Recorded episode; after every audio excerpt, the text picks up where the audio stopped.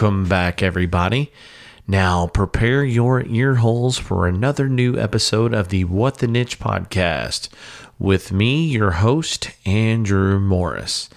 Now, before we get into this week's episode, I have a couple quick shout outs and business to address. First, a big shout out to my buddy Brian Rodman.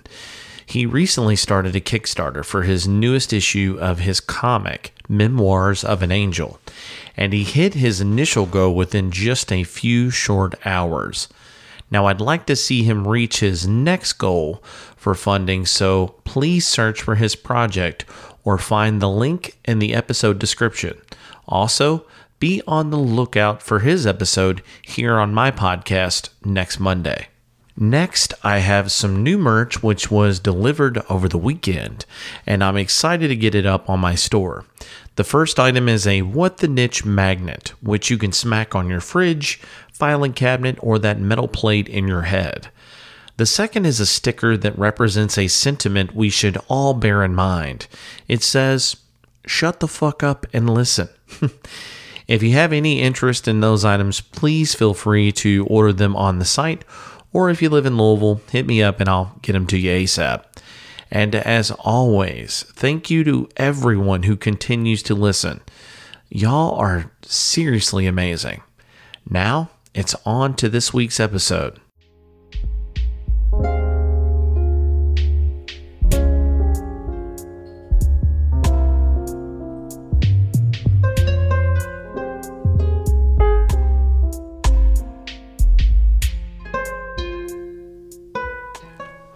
In this week's episode, we will be discussing Christianity, which is find a way to look at religion and religious texts through the lens of the people that wrote them. I used to think when I was growing up, wouldn't it have been great if there were video cameras and uh, audio recordings of Jesus and film footage of the resurrection, and, and we could just put it all to rest. And Joseph Campbell helped me realize uh, that that would ruin it. Isn't that fun? That literal truth is the lowest level of truth. It's the lowest. The way that I love my wife, the literal way that I love her is like garbage. The metaphorical and mythical and emotional ways that I love her, that's, that's where the juice is. Carl Jung talks about like the human psyche or our spirit or our soul or whatever isn't transformed with ideas or facts, it's tra- transformed with symbols. So the fact that the, the Gospels weren't written, the earliest one I think was 70 years after Jesus died, and some of them were like 100 years after Jesus died. Um, and of course, the, the Gospels contradict themselves. I point out that uh, at the end of the book of Mark, the second, um, the third one, um, Jesus dies and isn't resurrected. like, so why, why is it in there then? You know what I'm saying? Like, if we're going for a book of persuasive theology, if I'm trying to convince you of literal facts, why would I include one of the four Gospels, Jesus dies and he's just dead? The, oh, well, maybe it's because that's not the point. If we were, they edited it. There was a there was a council that edited it, edited it. they could have cleaned it up and made it more Greek logic, Western mind. This happened, believe it. But that's what we, have turned it into. The Bible proves that this happened and, and he conquered death, and now that's why I believe in him, because Jesus is a winner. He made death his bitch. And, and we love winners. So we made it the, the religion of winners and the religion of wars. we made the Jesus the religion of wars. so we've lost it. So the, the Joseph Campbell showed me that it's not about literal facts or the unfolding of what happened in the life of Jesus of Nazareth. It's a story because sometimes you need an explanation and sometimes you need a story. And a story is going to transform you, and symbols are going to transform you. Life experience is the fingerprint of our personalities there are likely no two that are the same. For every facet of your upbringing, the choices you make in life, your race, gender, sexual orientation, or socioeconomic status can be responsible for creating those unique lines or swirls in the individual identity. Out of experiences usually comes belief. Those beliefs are a representation of who we are, and they are dear to us. No one wants to think their belief is wrong. The swirls and lines that make up their worldview couldn't possibly have led them astray. This philosophical place in which they stand is destined. All the selections made have led them here to this conclusion. But your experience is different than mine, and mine is different than theirs, and theirs is different than all of them a universal sense of truth for the individual is as difficult as understanding the meaning of life itself. The subjectivity of life is undeniable, therefore, making it nearly impossible to find a unified sense of belief. However, the commonality amidst the vast sea of belief and worldview is us.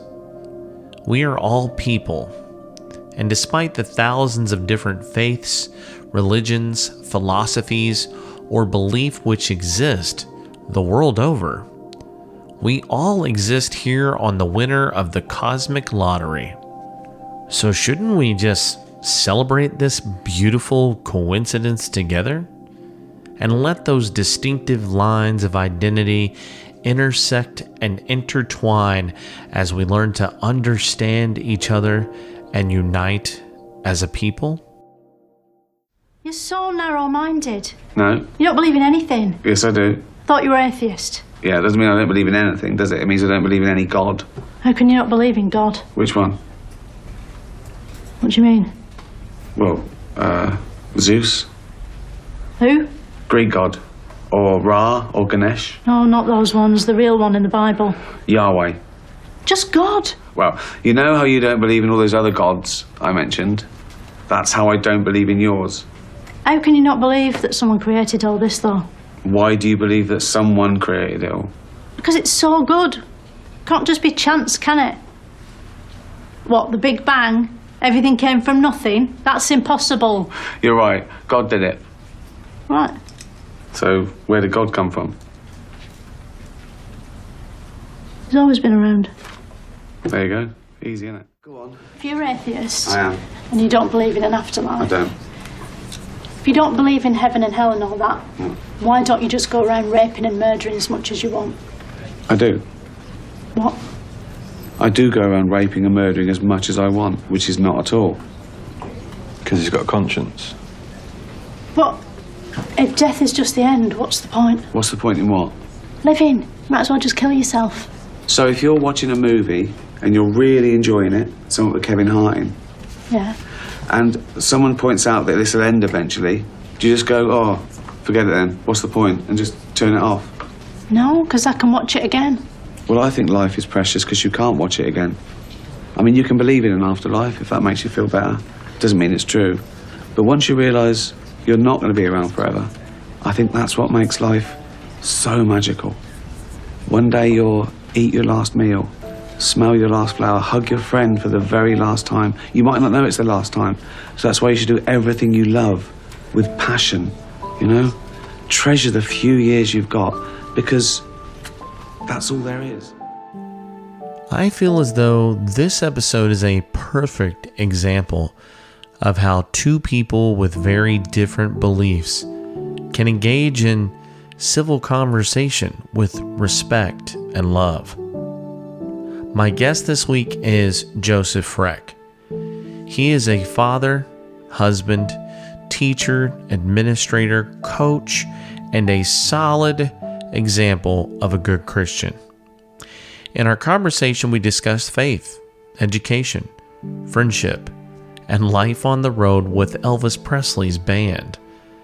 It seems a lot of times people avoid having the hard conversations with others about their faith or their political views. but I feel those are some of the most important conversations to have. And I hope you find our thoughtful conversation as engaging and entertaining as it was having it.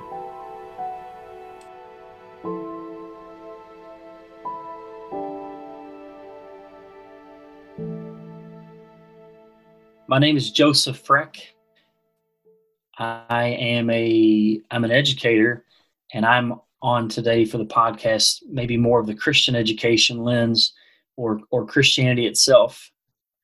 My background, um, I, I grew up in a Christian home.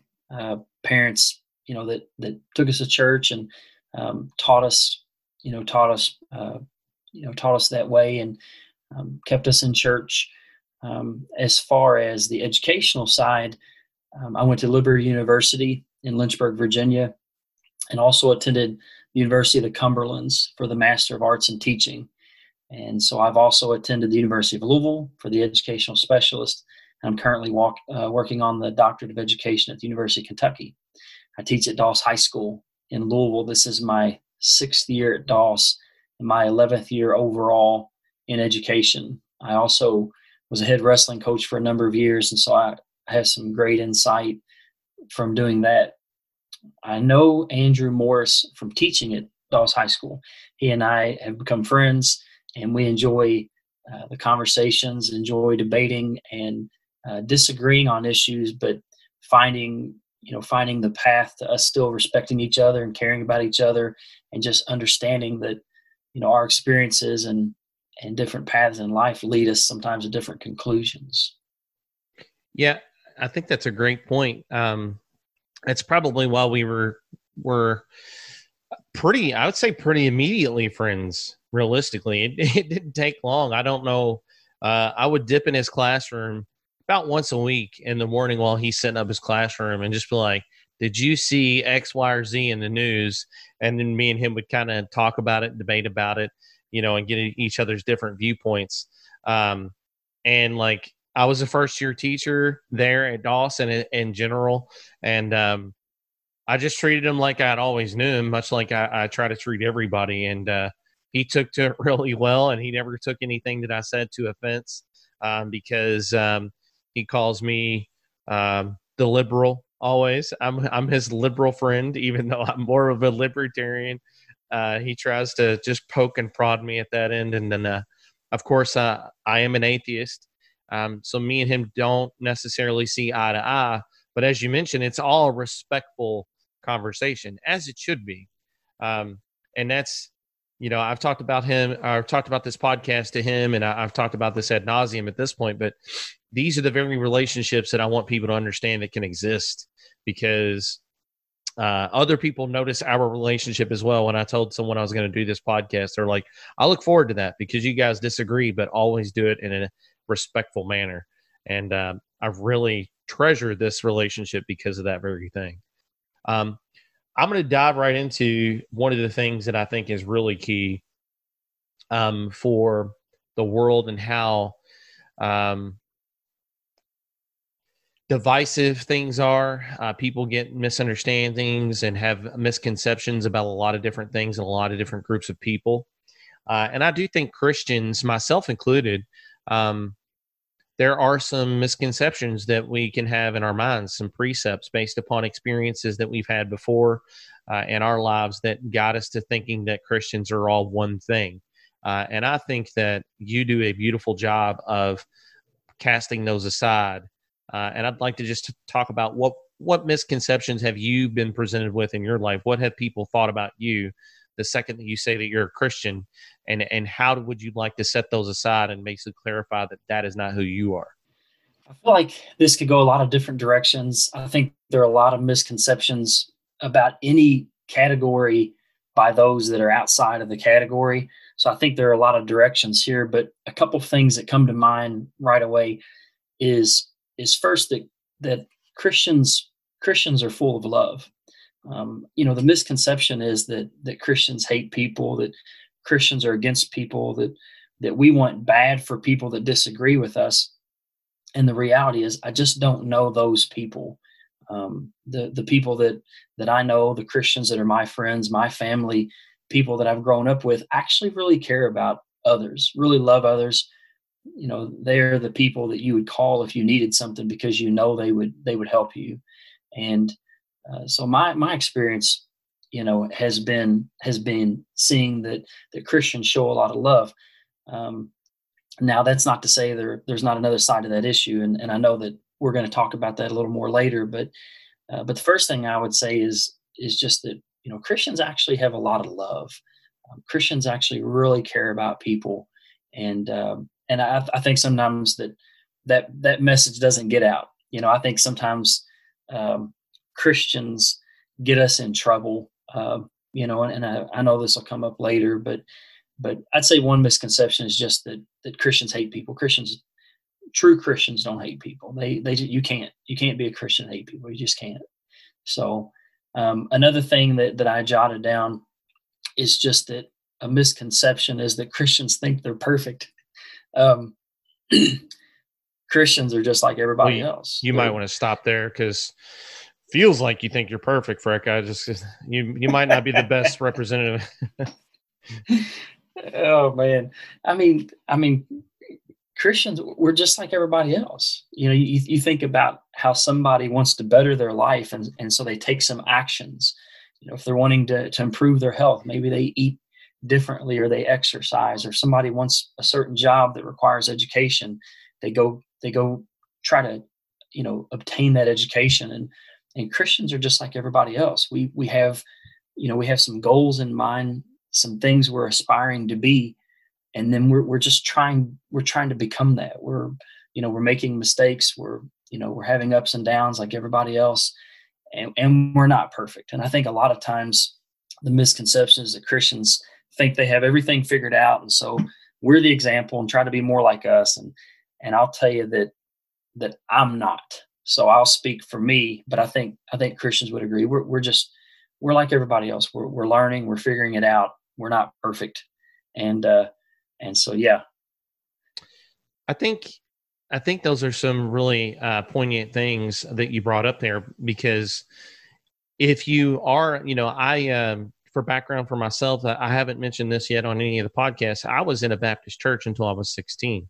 Uh, and I wasn't a casual churchgoer. I was there every Sunday. I got on the buses. Uh, I went to Ninth and O Baptist and I went to uh, Beechmont. And I was an active member in those churches. I was baptized when I was 12. I would go to summer school, uh, vacation Bible school. Uh, I was really active in the church for a long time. And the people in the church, there were some wonderful people in the church, some of the best people I've ever known. Uh, much like you, I, I would definitely put you in that camp um, you, and then uh, I'm going to shout out here another one of my really good friends, Bob Shewalter, uh, who I would love to have on, but he's very technologically impaired, so I'll figure out how to talk to him. Um, you guys are the walk the walk. Uh, you are trying to be nice and fill the world with love, and I think that that is unfortunate when Christians are out here and demonstrating or, you know, putting a face on for the movement of Christianity in a negative light, where they're, you know, regardless of what your politics are, I don't think being out in front of an abortion clinic and yelling hateful, awful things at somebody makes that person feel any better. You're you're not coming at them, at them with love. You're going to have that just that judgment is probably something that should be left out. Um, so I think that that's a key point, and I also think that if you are a Christian and you're friends with someone like me uh, who is an atheist or someone who may be agnostic, and you want to consistently talk about your faith to me, I don't see that as a problem because uh, Penn Jillette had talked about this, and I thought it was a, a really nice point. He had said that if my Christian friends truly believe what they believe, and the path to righteousness is through Jesus and through God, and they see me not having that, and they don't talk about it, they're probably a shitty Christian because if they really like me, they should probably talk about it quite a bit because they see me as a lost soul. And if that's what they truly believe, I don't get upset by it because that means that they care about me. The only reason they're talking about it to me is because they want me on that path of salvation too. So when people do bring it up to me, my buddy Bob Shewalter, uh, he literally had me over and had a conversation. Him and his wife sat down and talked to me, you know, about what I believed and what they believed and presented their things. And I said, I, I love you guys like my family, but no, thank you.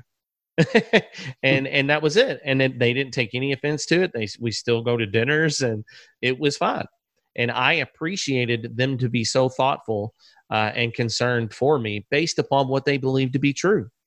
And I did not take any offense to that. And I think that that everybody wants to get upset. I think that's a lot of, uh, of people's problems. It's like, how dare you? You think you know better. I didn't see it as that. They truly believe that. So it was, it was fun. So I think you talking about that love, that came from love. And any conversations that you might have in a joking way with me, you know, you give me a little, yeah, you you heathen. you might say something like that, and I know it's out of good heartedness and and love, and you hit it on the head, and I think that that's important. Um, you have anything else on that? Well, I, I like to I like to poke you a little bit. yeah. So I like to get a reaction, and, and I'll give you an example. And if you don't want to chase this, we don't have to at all. But I'll give you an example. So uh, Andrew just said that he he was in church until he was 16, and of course I was in church until I was 16 plus.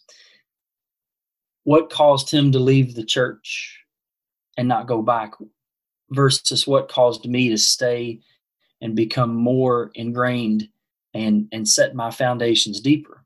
And see, I, I think that's what's so great about our conversations is that we we really get into some meaningful things. That that's pretty meaningful.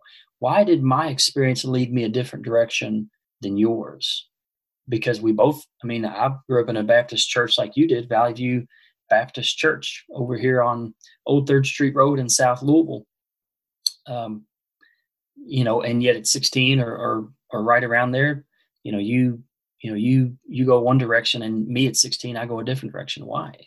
Why is that? You know, if something is the truth, it's the truth all the time.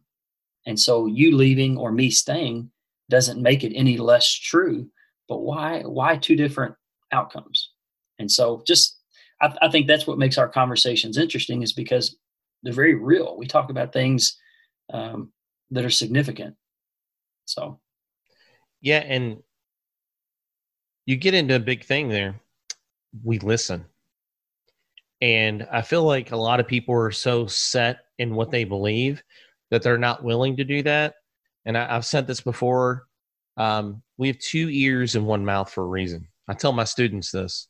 You know, I'm like, you need, you have two ears and one mouth for a reason. Listen, because you're going to have a lot of confusion in your life clarified before you ever open your mouth. You just listen. So, us listening to each other, it's not, and it, a lot of times I feel like people just wait to talk. They're not really listening. You can see them like trying to interject like they're doing this like head movement like they're having a seizure. They're like, like but you're like just listen. You're not listening. You're waiting to talk. Uh, and i think that that's one of the practices that people can work on because and i think that triggers from empathy and me and you both have empathy for each other because of that that similar life experience because we listened. You wouldn't have known that you might have just cast me off to the side as an atheist. Oh he's hopeless. But you listen and you're like, oh, oh, snap, he he went to church till he was 16. We have a lot of common experience, and you know that's where people get lost. If if you talk long enough, you're going to find something that you have in common with people, probably 95% of the time, and then you can kind of use those commonalities to trigger off into other things using that similar life experience as a basis for conversation. So I th- think that that's really important.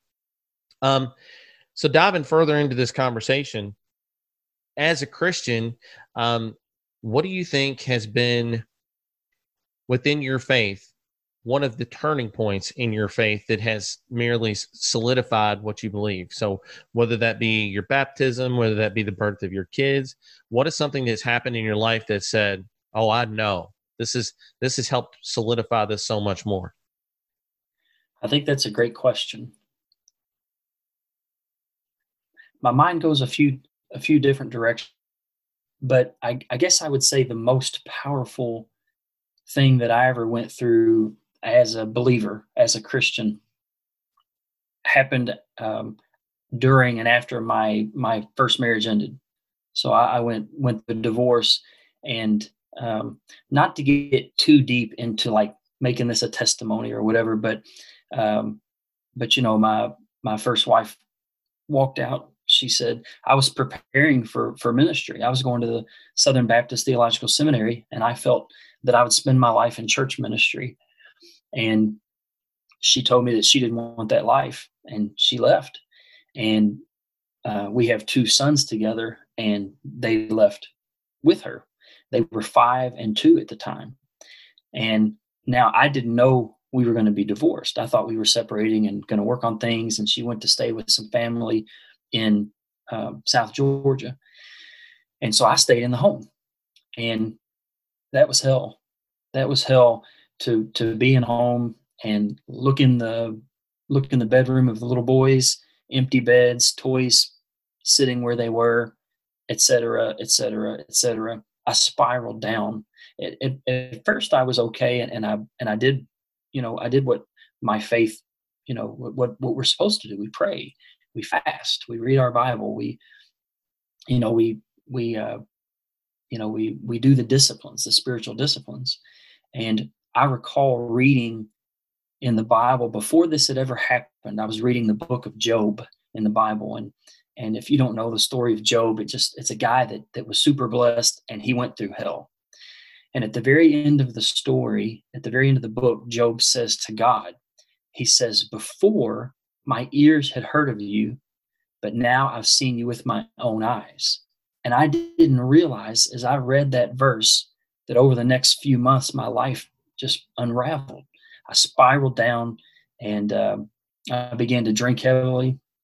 And, you know, uh, not to not to get too far into all this, but but got into some drugs and got into some things and um, just just I was so angry. I was so mad at God because I felt like I gave everything to you and I was preparing for ministry and, and I was I was doing what I'm supposed to be doing and my life has has fallen apart. I've lost everything. I lost my job over it and the church that I was involved in, um, you know, they they removed me from from the ministry that I was involved in because of of the marriage and all these things. And so I'm just spiraling and and just down, down, down, and it, it culminates into a night in the emergency room, and um, and I think I was going to die. I honestly think that that night I was going to die, and I didn't. And the next afternoon, I walked out of the hospital, and and I remember thinking to myself, God, if you wanted to kill me, that was your chance. I, I, I set the stage, I, I did the things, and I created a scenario where I should have died. And, and that's that's what the doctors and nurses were saying. He's going to die. His heart's about to beat out of his chest. You know these sorts of things. And so I said, God, I, you you you could have killed me. I, I created the perfect situation, and you didn't. And so what that tells me is you have a purpose for my life still. And so um, I'm not, I don't have it all figured out, but I'm, I'm going to try to understand. And so that was a huge turning point for me. And, and it didn't, it didn't change all at once. I didn't stop drinking all at once. I, I was an alcoholic. And so I, I went through a process and went through some time, um, months, years of, of me working through all these, these situations, but, but I'll never forget that time in my life. And and now that's been 15 years ago. And and I look back now and I think to myself, before I went through that, my ears had heard of God. I had heard about his promises. I had heard about how good he was. I had heard he would take care of me and he would meet my needs and and and protect me and all these things. But now I've seen it for myself. And and I went through those those hells and I went through those challenges and and and God took care of me. And and so I, I found those things to be true. That was my experience. Yeah, that's um it's it's so it's so interesting that you hear similar things to that. Um and so frequently people see that and I, see it as beautiful that you're able to come out of that with that perspective and take it and frame it in a happy way. Um, so I won't I won't challenge that too much, um, because that's one thing that I've learned, regardless of what you believe. it doesn't it doesn't affect me in those situations. Um, so I think that it's it's beautiful that anybody can frame it in such a way uh, and use it to turn their lives around. Like I have friends that are addicts that you have used um, Christianity to turn their life around, the Bible and things of that nature. And regardless if that's what I believe, if they're using that as a means by which to get themselves back on track, that would be one thing that I would say for uh, these what what you might call militant atheists. Uh, they're that are gonna attack people for those sorts of things, which I don't really see the point. That's definitely not gonna uh, enlighten anybody on either side. So I, I, think that's that's beautiful that you were able to use that as a, a stepping stone toward the next step because I know that you have um, two beautiful girls with your current wife and you know things are things are great for you so yeah you did good you i mean so you didn't let it fall off the rails and i think that the world is definitely uh, benefits more from you being here because you're doing a lot in your community you do a lot in the school so i think that's great so now with you and knowing you there's a story that and a portion of your life that you have to share with people because i think it's interesting to know this about you, you being a Christian and you now being an educator. Um, and that is relay the story of how you played in an Elvis cover band. You have to tell that. Uh, oh man, I, I feel like you're misrepresenting what I did, but it's it's kind of true at the same time. so so I grew up and and I like old music. Um, when I was young, mom and dad bought uh, bought me a keyboard and a, a radio, and and you could probably visualize this that long Sony radio and had two tape decks in the middle, and you could record on one side you record yourself talking or you could record the radio or the other tape and so i spent a lot of time with that growing up and so i listened to 103.1 here in louisville if you guys remember uh, that was um, an oldie station. They played 50s and 60s. And so I, I fell in love with the old music and um, stretching anywhere from obviously from Elvis, uh, but you know, all across Motown, Sam Cooke and uh, Otis Redding and the Temptations and CCR and, and the Stones and the Beatles and um, Three Dog Night and just all across this 50s, 60s, and then getting into the 70s and so I grew up enjoying um, enjoying Elvis music. Well, little did I know because I, I, was a singer and and I I didn't think that I was a an amazing singer, but I, I knew I could sing, and I sang at my church. Well, I, I began to have some opportunities to sing out, and and people people they, they liked my singing. They thought I was a good singer. And so more opportunities came, more opportunities came, sang with a few groups, some regional groups. And then I auditioned for the Stamps Quartet and they are out of Nashville. The Stamps Quartet are one of three Southern gospel groups, or or I guess uh, I guess the uh, the Jordanaires were not Southern gospel, but the Jordanaires backed up Elvis in the '50s, and Imperials sang backup for Elvis in the late '60s up until '71, I think, and then the Stamps Quartet uh, took over in 71, 70 or 71, all the way until his death and so they spent all the time with him in Vegas and they they traveled with him and went to Madison Square Gardens and they they were uh, they were on the uh, Aloha Hawaii the first live uh, broadcast uh, worldwide. They were part of that. And so um, so I ended up auditioning for this this group the Stamps Quartet. Now the only guy from the Elvis era that was still with them at the time is Ed Enoch so if you ever see any old Elvis videos, the Vegas stuff, he's the blonde haired guy. Not to be confused with Terry Blackwood, who's the blonde haired guy from the Imperials. So if, if you know that it's the Stamps, Ed's the blonde haired guy. Well, anyhow, um, I auditioned for the Stamps and and they they liked my singing and they you know they they hired me. Um, the Stamps Quartet uh, historically sang Southern gospel. They, they, are actually the oldest Southern gospel quartet. Um, formed from the Stamps Baxter School of Music down in Texas. So they are the oldest quartet. And um, so anyway, they they hired me, and uh, you know, we sang church concerts, and then we we did Elvis concerts as well. I've sung in uh, a number of casinos. Um, have sung sung in, in Vegas a number of times. Um, the most memorable one was So what we you're actually saying is you did part time the devil's work. I got you. That's fine. Well, you know, uh, rock and roll music. uh, treat me like a cruel and uh, treat me like a fool and, and don't be cruel and all the. But anyway, that one of the most memorable was uh, the MGM uh, the Grand where where Elvis actually did his Vegas shows. We went and did uh, did a uh, shows there. That was in 2014. That was actually one of the last things I did before I be, uh, went into teaching full time.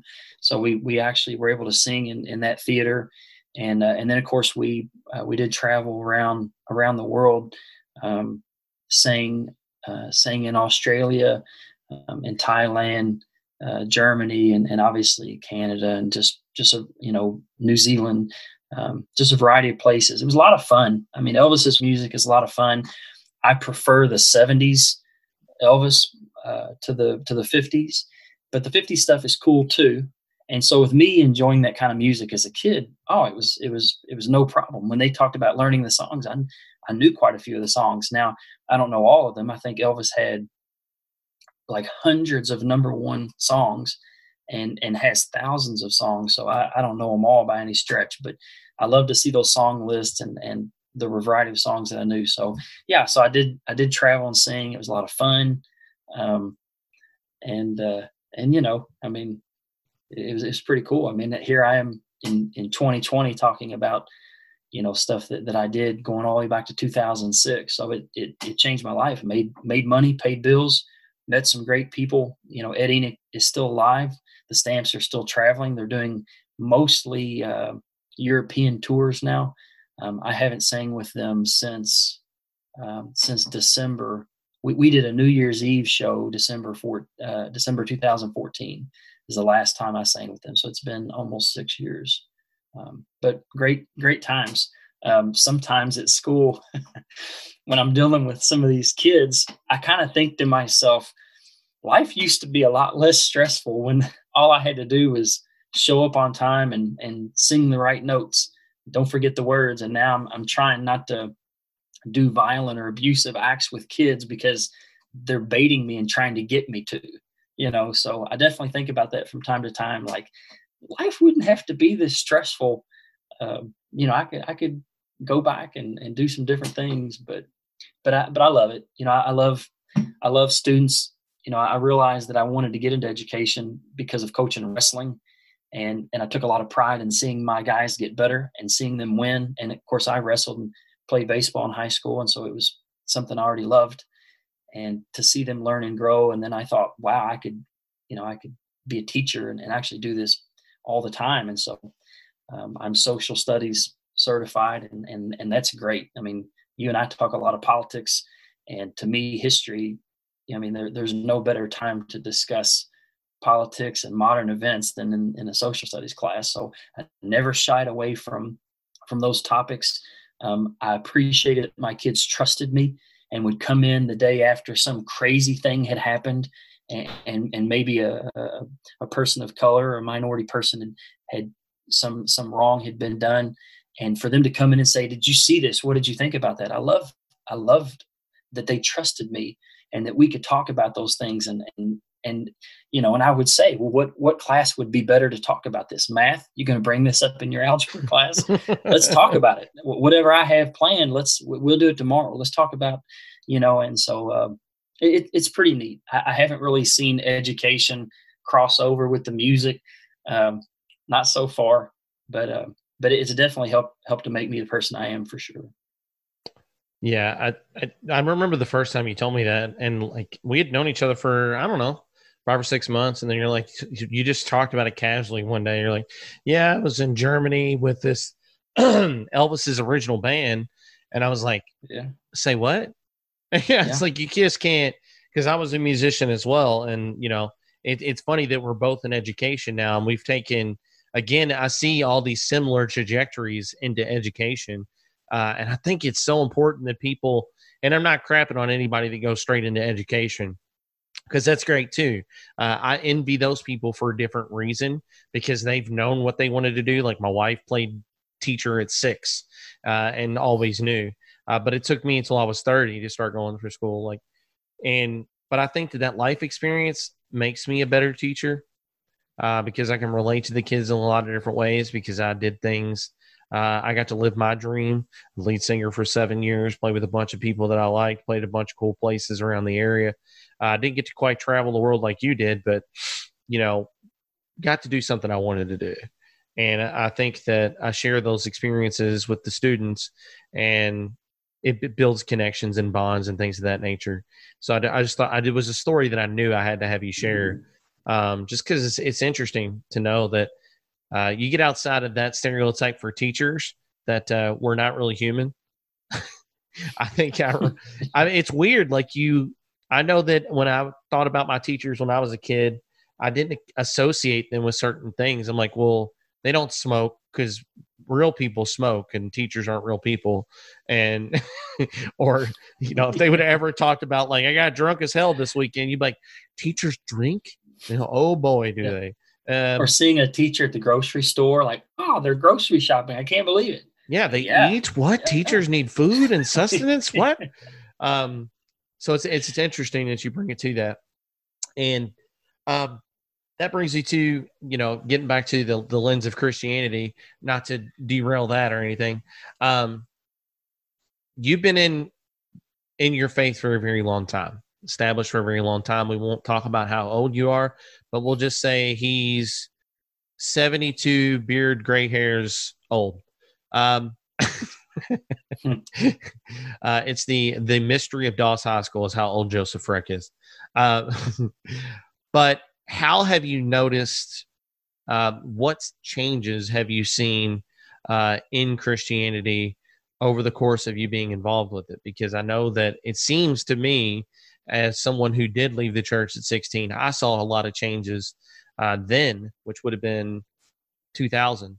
Uh, so what changes have you seen positive negative or you know what th- sort of things have you seen change?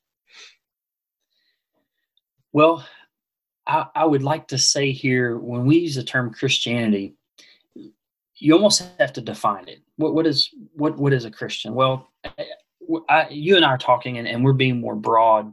So so christianity is is uh, all the uh, all the Protestant denominations. It's Catholicism. Usually, when they talk about Christianity, they'll include um, Mormons. They'll include um, some other some other faiths that that maybe um, you know maybe an evangelical would say ah you know. So when you talk about Christianity changing um, in in a broad sense, um, that's that's the way I'll take it. Is more in a broad sense. So the way the way I think that Christianity has changed is that there's been a lot of modernizing, even in my in my lifetime.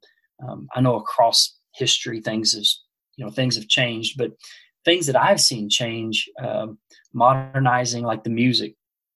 Um, the music is is vastly different than um, you know than than what I grew up with. Um, you know they have this contemporary Christian and and it's um, it's it's praise and worship music a lot of the time, but then sometimes it's pop. Um, I would say, uh, you know, modern Christian music is attempting to sound like what you might hear on other channels. So you, will hear um, there's songs that sound like Maroon Five or Adam Levine, you know, like that have that kind of a, a, sound, a lot of falsetto and rhythmic, and, and you almost find yourself like you want to dance and like, oh yeah, yeah, well this is Christian music. Well, so goes, I, I, think it goes even further than that. Um, if you go into, you know, I played heavy metal. Uh, there's a ton of heavy metal bands. Uh, I can think of one, Despised Icon. Uh, there's a bunch of different ones. Uh, what's uh, another super super heavy band?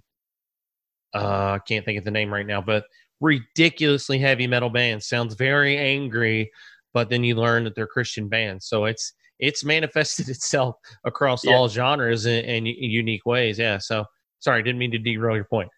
No, no, you, you're you're right. The music, you know, I I think years ago, I don't think the church worried about that. I don't think they worried about having music that sounded, you know, that sounded like, you know, secular music. Well, that's changed. Uh, as a matter of fact, one of the one of the more popular songs right now that's going around um, is a, a, a known Christian singer. Um, I, I, can't think of her name, um, but but anyway, it's a it's a song that's being uh, that's being played on the secular stations, and this this lady um, is a known Christian singer, and she actually recently uh, that album now outsold. Uh, I can only imagine. If you remember, MercyMe had this song. I can only imagine that that was being played on uh, 99.7 on WDJX and being played on all these secular channels. And and everybody's thinking, wow, this is like the the biggest Christian song ever. Well, just you know, however long it's been, 12, 15 years later, this lady now has a song that, that is outsold that.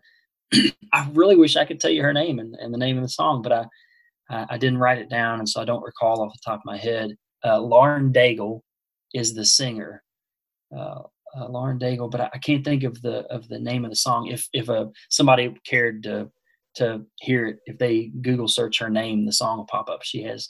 But anyway, I've seen the change in the music um, where the church uh, wants to have music that sounds more like the secular music. Um, sometimes I think the message stays the same in the music. Sometimes I think the message changes, and and you know, I mean, I I don't really think it matters what I think, so I, I can't really weigh in on like well, I think that they ought to. Well, it really doesn't matter. I mean, you know, if if I'm producing the music or if I'm getting a check, I guess I could have more interest in what they're doing, but they're not paying me. So um, I've seen the music change. I think that I think that Christians are trying harder to um, trying harder to build relationships with with non-believers may, maybe more than than i had noticed when i was younger. Maybe it's just me. Maybe i've changed. Um, but i feel like that because in the news there, there's so much negative about christians and, and christians have taken some unpopular views and stances. And and you always have those those crazy christians like you said that are that are uh, doing violent things and, and saying that's in the name of Jesus or and, and you know that's in the name of Christianity. You have these kinds of things that are happening, and so I, I think Christians are trying to make more of an effort to distance themselves from that.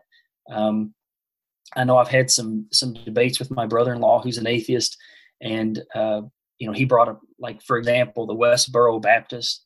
You know these are the people that that have the the posters and uh, say say unkind things. Um, I don't want to empower the words any and, and, speak all that. Feel free to Google that. But they say these unpopular things on posters and and uh, uh, hurtful, abusive things. And and you know, my my brother in law wants me to to defend that. How can you defend it? I'm like, I can't. I, I won't. I'm I'm not there. I didn't protest. I didn't make any signs. You know. So I know you're asking about how how things have changed, but I think there's an awareness. I think I think Christians are realizing, and the church is realizing more that we have to set ourselves apart from um, from this part of Christianity. Maybe in a similar vein to like the whole anti-racism movement, um, where anti-racism is is moving to, you know, th- there are no bystanders. You're either perpetuating racism or you're fighting against it, and whether you believe in that or not, it doesn't matter. My point is, I think that Christians are being forced to take to take more of a, an active position in, hey, we don't believe that, we don't agree with that, and and trying to be be more, you know, uh, more quick to speak up. Past that uh, changes. I mean, I, I don't know that the beliefs have have changed any. I think, you know, at least as far as Baptists go, I think Baptists believe what what they have for, you know, for, you know, nearly two thousand years you know they they take a, a pretty straightforward approach to the bible. Uh, but what i'll say is when i traveled um, you know church churches can worship their furniture a little bit and you know don't move the pulpit and don't move this and don't move that and that kind of thing. I feel like I, i'm seeing that change. Churches are the the actual physical space of a church. Uh, they're they're taking out pews. They're putting in uh, mobile seating where they can stack chairs and move them out of the way and you know they're they're just changing changing some of the physical aspect i'm going to um, borrow that phrase by the way What's Wor- that? Worship their furniture. I like Man. that. That's a cool way I to mean, put that. and you know, if you were in church till 16, I mean, did, did you all ever move the pulpit or the pastor's chair and some of those things? So, Not a chance so in I- hell. Yeah, that stuff was might as well be bolted to the floor. I mean, yeah, they were like, "This is where it is. This is how it is. This is what we do." You're like, "Okay, okay, okay." Yes, I, I like to see. I like to see that changing. I also would say that um, while while this coronavirus COVID nineteen thing is has caused churches not to meet in person, um, and has caused more reliance on the online church, the online church stuff isn't exactly new. I don't. I can't exactly tell you when people started, you know, putting church services on the internet, but I know that I I recall having pulled up and watched services I don't know, maybe, maybe as much as 15 years ago or, you know, 14, 13 years ago. I don't know. But, but what I would say is it's exposed more people to that. I don't think people realize how much that was already happening with, um, with church services online. And um, I've heard the numbers have been pretty staggering. Um, uh, Southeast Christian Church that's here in Louisville, I've heard their pastor, Kyle Idleman, talk about their numbers uh, you know, uh, over the course of a week, people coming and watching the service, it being um, over a hundred thousand. There are a couple other uh, ministries that I keep up with. Uh, a man named Robert Morris uh, that's at Gateway Church. Um, I think they're in Dallas, Texas, uh, but they they have been hundreds of thousands. And another pastor that I that I really appreciate is Jentezen Franklin, that's at Free Chapel in Gainesville, Georgia, and I know that they've been uh, hundreds of thousands. So what I'd say is that the changes have been music. The changes have been maybe getting some priorities figured out and, and seeing the usefulness of the building outside of uh, bolting furniture to the floor, and then and then maybe just this whole embracing the modern movement. You know, the online church and and and realizing that some people don't physically want to come to church and some can't physically come to church, and this coronavirus thing maybe has kind of um, kind of highlighted that a little bit. So Do you feel like the growing secularist movement has been any sort of um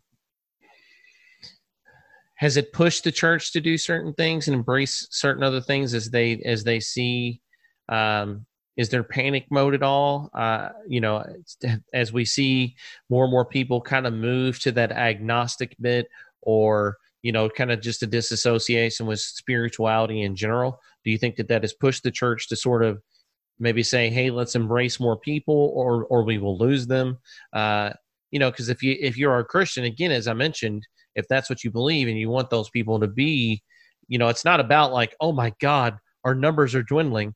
It should be out of a general concern. Do have they changed things in a in a in an effort to you know bring those people back? I would say what you're asking is multifaceted. So I would say that the church, and when I say the church, it's this big, broad, general term. So let, let me be more specific. So the Southern Baptist Convention is aware that a number of its churches are dying. Um, I don't recall off the top of my head the statistic, but there there are a certain number of Southern Baptist Convention churches that close every week, and and it's not like two; it's like thousands, like thousands of churches a week, and um, the number of salvations, the number of of regeneration, or, or you know, I don't know what what understanding somebody would have, but you know, a salvation is when when a person places their faith in Jesus and then they're baptized as as a symbol as an outward symbol of what what Jesus has done on the inside. So when you when you count um, when you count people, that's one way that you count people is, is conversions, is people people being saved. And so the, the number of salvations in uh, the Southern Baptist Convention is um, is I think it's uh, overall membership is going down, but I think salvation is overall slightly going up, and so you you have kind of two trends um, outside of the Southern Baptist Convention. I think I think it's a, a a tale of two cities. I think that that people are leaving the church, and they're, they're finding other things to address their spiritual needs. And at the same time, I think that the church is in a sort of a revival at the same time. Um, it's it's really hard to to understand how both could be happening at the same time, but but it seems that the data supports that. Um, I recall one one of those churches that that I that I tune into and listen to. They were talking about last uh, weekend. So he was preaching on Sunday, but he was talking about the prior Sunday, and he said that they had given the plan of salvation. And when they finished, they asked people to text in and and basically indicate I prayed that prayer. And uh, he said that they had had around 4,000 texts. And so obviously 4,000, uh, assuming, just assuming they're all in the United States, they certainly may not be, but assuming they are, and our population 330 million, 340 million doesn't seem like a lot of people. But 4,000 conversions in one weekend is phenomenal. Um, there are probably 70% of the Baptist churches don't have a conversion all year something like that like 70% don't even have one person who who is converted in a given year. So i think the trend is that people are leaving the church and i think the trend is also that that new people are coming in. You also asked about i, I think you're i think you're leading me and, and maybe you want me to to talk about some of the modern things like like maybe maybe gay rights some of that in relationship to the to the church. And what I would say is this I think that, again, I think that's multifaceted. Um, several prominent uh, pastors, nationally known pastors, have come out and have changed their view and position on, um, you know, on uh, homosexuality as it relates to the church. Now, homosexuality as it relates to salvation hasn't changed.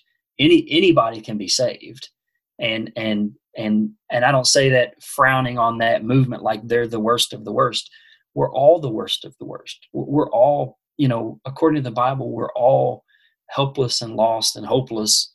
And, and so every salvation that occurs is is is a, a celebration. But just wanting to point out that some of these pastors have said um, we we shouldn't reject this movement. We should allow.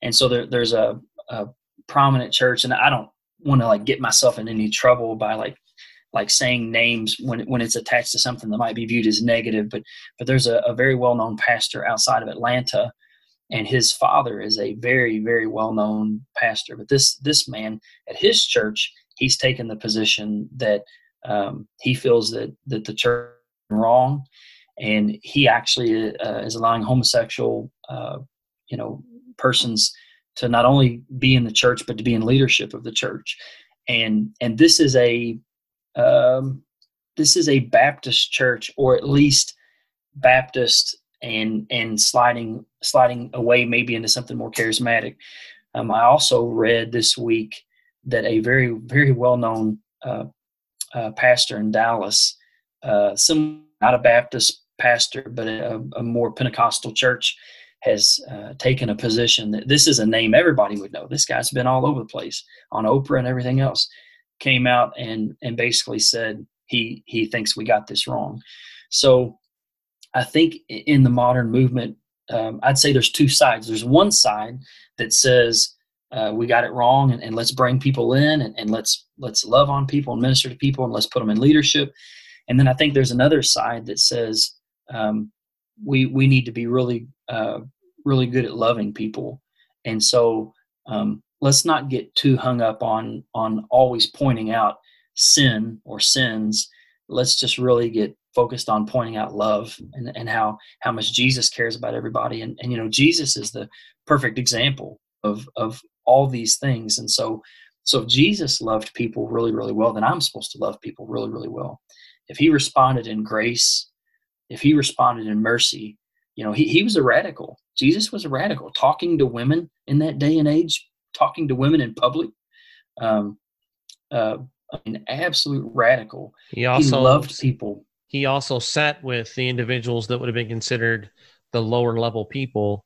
You know, when he would go into uh, some of the religious settings, he would sit with the individuals who he thought were his direct followers rather than the individuals who were the upper echelon of the church you know, he and that that was it's it's good that you bring up that point because you know I understand the teachings well enough, uh, just enough to get me in trouble probably. Uh, I always bring that up to people. You know, like if you're a Christian, this this is a debate me and you have had. I, I hate the uh, the referential term of saying the Bible. I'm like, well, you don't really believe in the Bible because you're a Christian. That Old Testament book is not really for you. So if you're using like Leviticus and things of that nature, which directly ties into talking about uh, gay marriage and the views of the church on homosexuality, well, that's not really your book. So if you're looking at Jesus, and, and I know that you were in the seminary and things of that nature, and we've talked about this before, and you've never corrected me. I don't recall Jesus ever saying anything negative about gay people to where he says that you should not walk with these people. They are an absolute abomination. I'm cool with all this other stuff, but oh my goodness, those gays.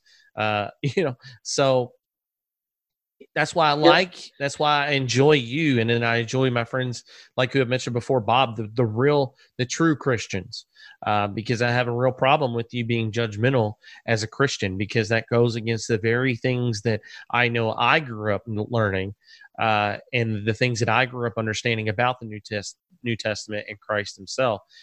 Even being an atheist and not believing in that stuff, if there were a Christ, and I'm not here to debate the validity validity of that. The dude was a good guy. I, I, can't really argue with you on that. There's nothing that I could pick apart in any of those stories that I know that would debate that fact. But my real issue is the misrepresentation of those teachings. And I think you continually talking about the Southern Baptist bit, that is why I left the church.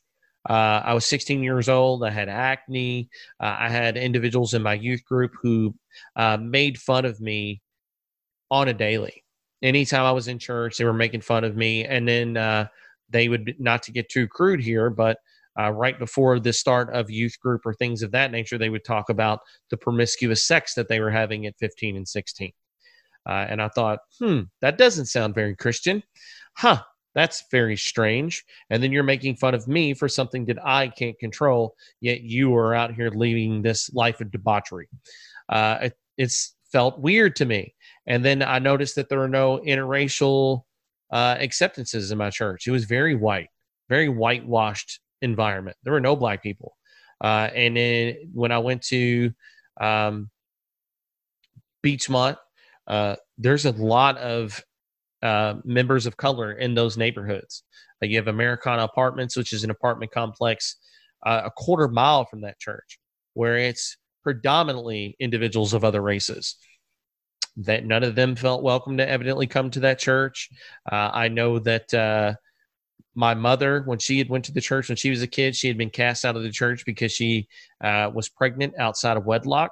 And I'm not saying that this is going to be the norm for all the churches, but these were the things that I saw in that Southern Baptist in, environment uh, that it felt more judgmental than it did accepting. It was missing that love. Uh, and as I got old enough to kind of put my eyes on these things and and notice these things were happening, that is why I kind of stepped away. And I wondered if if your viewpoint of this was that those things are changing, and I think that they are. Uh, some of it is their hands being forced because I think much like uh, the it runs kind of parallel with what the Catholic Church is doing. Uh, I've noticed that the Pope, this new Pope, has come out. You've basically seen a liberalization of the Catholic Church, where he's come out and talked uh, about maybe uh, prophylactics being okay uh, because uh, we have overpopulation and things of that nature. I think he's like, oh, snap, we probably should go ahead and say, yeah, if you guys would like to use protection, uh, maybe not the worst idea. Um, so I think that the movement is moving in the right direction. I'm hoping. Um, and that brings me to a point I wanted to also cover with you is do you think that it's there is becoming some sort of reconciliation between science and religion where it's unfortunately been a viewpoint like even with science like if you're a scientist and you say i'm a christian scientist and they're like what? Say who? Uh, and there's negative connotations on that side as well. So it's not just uh, individuals who you know um, within the christian community who might you know uh, have that creationist viewpoint uh, you know, where they say that that that does not coincide with their views uh, when you say that the world is six billion years old. So, what is your experience with meshing a nice balance of faith and science? And do you think that the overall community is trying to meet in the middle somewhere? First, I'll say that I'm not an expert. Of course, yeah. You're So- not representative of all Christians. And how dare you? I thought I was talking to the mayor of Christianity. Again, I, I had a conversation with one of my friends from the acronym or the gay community, and he's like, I'm not mayor of Gaytown. I was like, How dare you? You misled me. So well, I, I just say that because I feel that I'm pretty well read, but at the same time, you know, I'm not always, you know, I'm not always like um statistically prepared to defend, you know, uh, whatever position. But what I'll say is, what I'll say is this: is that I think, I think generally speaking, um, I, I think that that Christians are trying to, and, and the church is trying to reconcile. And I, I think I think that's that's a good way of putting it. Um, I think that you know, I, I think the church has done some damage, and all all across the, the history. I mean, you and I've had conversations, and and that's one of the quickest things that that people want to pull up in a debate is what about this and what about this and defend this and and what about when Christians did this and it's kind of like yeah, Spanish I can't defend it. Inquisition, the Holy But- Wars. There's a lot. Yeah. but but I can't deny it. It, it happened. It, it happened. Th- those things, you know, the, the abortion clinic that was bombed, it happened. You know, um, uh, the the uh, the gay man that was dragged uh, by chains behind the truck, it happened. It happened. And so so I think what the church is probably doing at this point is having to having to be humble. I think about a lot of things, and and ki- kind of having to to to accept that that some some very poor judgments have been made over the years.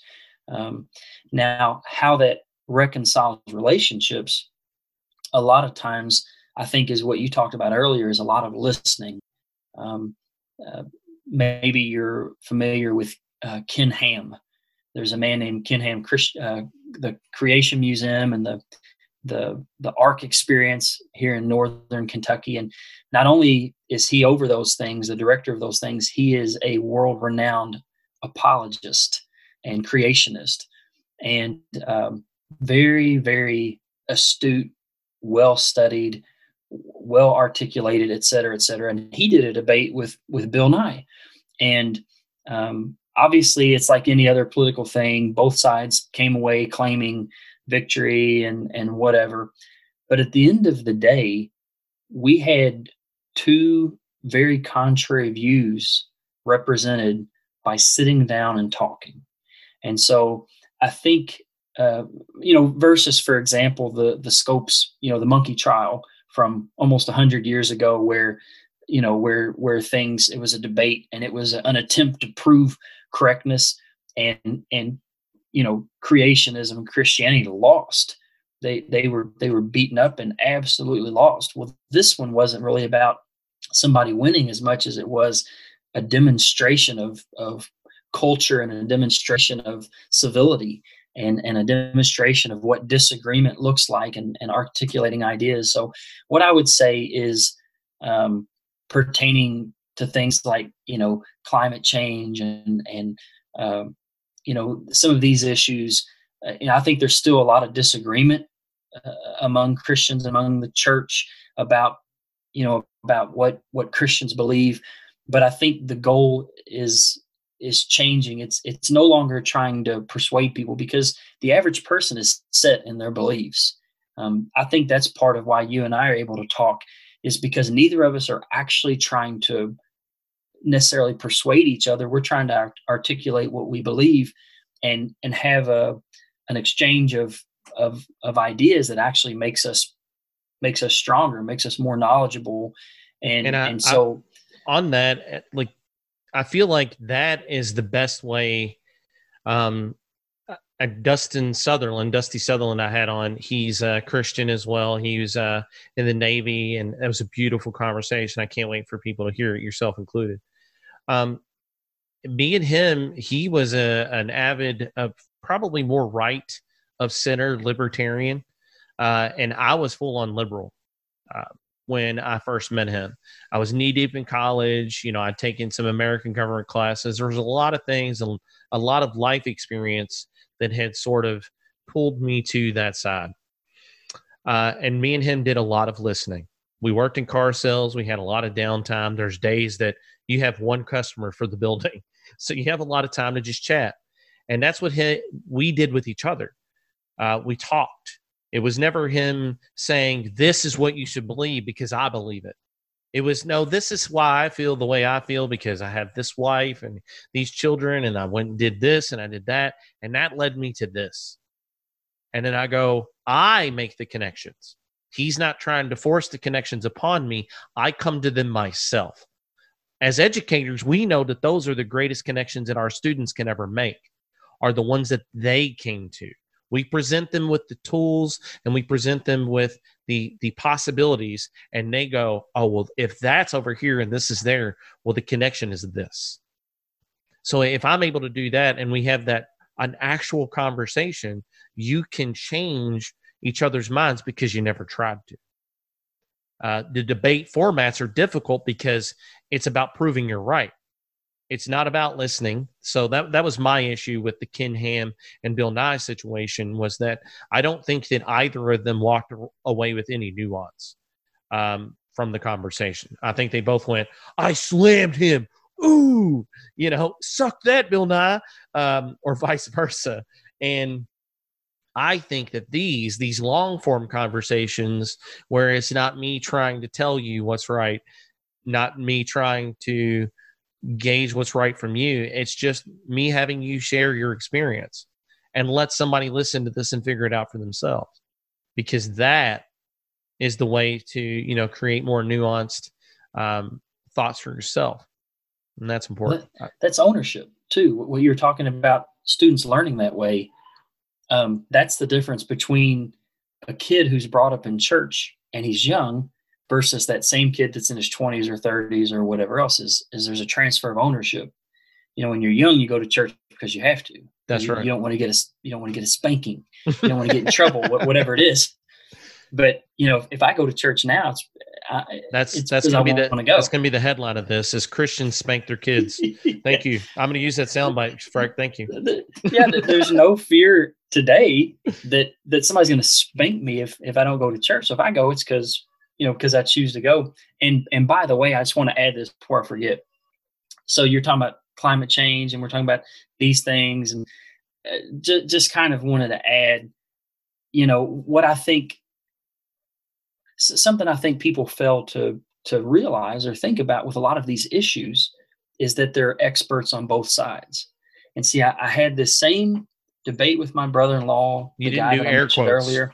You should have had air quotes there. Experts on both. but but it's funny because in in my debates with him, we you know he'll present his expert, and then I present my expert, and and all he does is attack my expert. Well, blah, he's this and he's this, and she did this, and she, and it's like, it's like, look, like these people, you know, in, in a in a general context, studied together, worked together, went through similar experiences together, and came to different conclusions. They're experts, absolute experts on on both sides of every issue. If there weren't, there would be no debate. There'd be no reason to debate any of these issues if all the experts were on one side. Well, but you have people who spend 30, 40 years learning a discipline and come to conclusion you you want to hear both sides you know we've we've had this debate 98% of the experts favor one side but that's fine you you do 98% you, of 98% of statistics are made up see this is why we get along the push and pull um well, I think that these conversations are really ended well um, on positive notes. Um, and what better way to talk about positive notes than inspirations for you? Um, what things happened in your life? I know you've talked about uh, one of the moments of your life that uh, solidified your faith, um, but what inspired you? Uh, so maybe you start with that the the time in your life when you actually took ownership, because inspiration is not your mom pulling the sheets off of you at three or I mean 10 a.m. and saying you better get your happy butt out of bed. Um, so, what are some inspirations for you as to uh, push you toward Christianity? Sure. Well, I think there are a few. Um, I would say, you know, obviously Jessica. Um, you know, I, I want to be the best. she, she, did she come in? She is right behind you. Good I have call. to watch my back. I was winking at you. I was like, keep talking good about her. no, she, you know, I want to be the best that, that I can be for her. You know, I want to meet her needs and as as best as I'm able. And so obviously that that drives me to to consider how I can. I mean, what what good is my love if it's only outside of my home? So I want to I want to be a good lover in my home. I want to love her well and love love my kids well. You know, you mentioned the, the two girls, so two boys, two girls. You know, I want to be a good father. I want to I want to understand how to meet their needs, how to uh, to help them grow and develop and and reach their potential. Um, outside of that, I mean, obviously school. I mean, the the the kids we work with at Doss, nobody nobody chooses. Um, let me think how to say it. No, nobody is at a school like Doss that doesn't choose to be there. Um, it is a tough environment. It is a tough clientele, and not only the students, the parents. That there are many, many challenges uh, for for educators who choose to work at the tough places. We could leave. We could go to the the you know the schools that uh, that pick and choose their kids, and we could go to schools that have 95% parental involvement but we don't. We stay put for a reason. We stay put because we feel inspired. We feel like that we might have um, might have a, a, success story, a turnaround. We might have the blind side happen around us, and, and we crave that. We want that. You know, I've heard people say they feel called to schools like Doss. I've never heard somebody say they were called to work with the AP kids, the advanced placement. I'm I'm called to work with rich white people that's where I'm going to go work. They don't say that. Nobody says that. Oh, I'm so deeply inspired to go work with the the affluent, rich people in our community. No, you're not. That that's a comfort. That's that's you feeding your desire for, uh, you know, your desire for for comfort. I mean, and, and, so, but anyway, I get a lot of inspiration out of that. Um, I would say my family, more broadly speaking, um, my mom and dad are just the the greatest they're just the finest people.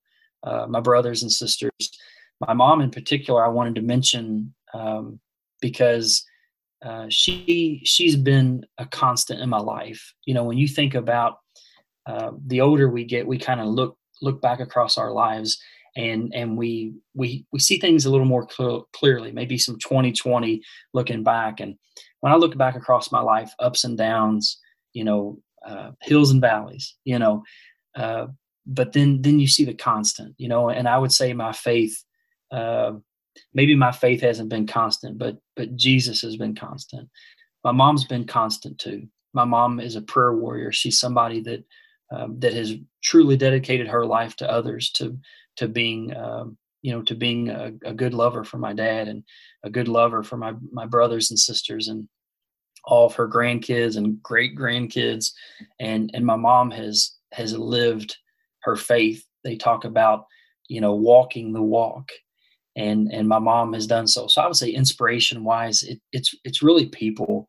I mean, um, you know, money money's going to come and go, and stuff's going to come and go, and um, you know all that. But but the people, you know, the people in our lives, I think that's you know that that's what gets us up in the morning.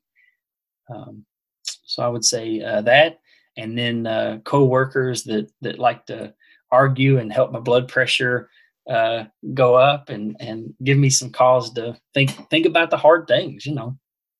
That's that's what i'm here for bro. Well that and grow growing my beard that's know. right baby. Yeah. We're both gnarly lumberjack looking dudes right now. Um, well man I, I greatly appreciate you taking your time out. Uh, i know you got two little kids at home and you're trying to do your job and as am i with minus the kids. Um, but I appreciate you taking some time out. I think these are the important conversations. Uh, I'm hoping that we are the demonstration of what civil discourse should look like. Um, I think that we are, and that's why I've always been such a big fan of yours from the get go. Um, you talk about love. I love you and your family. Beautiful beautiful people, and uh, I greatly appreciate your time, buddy. Yeah, we love you too, man. Thanks for thanks for letting me talk.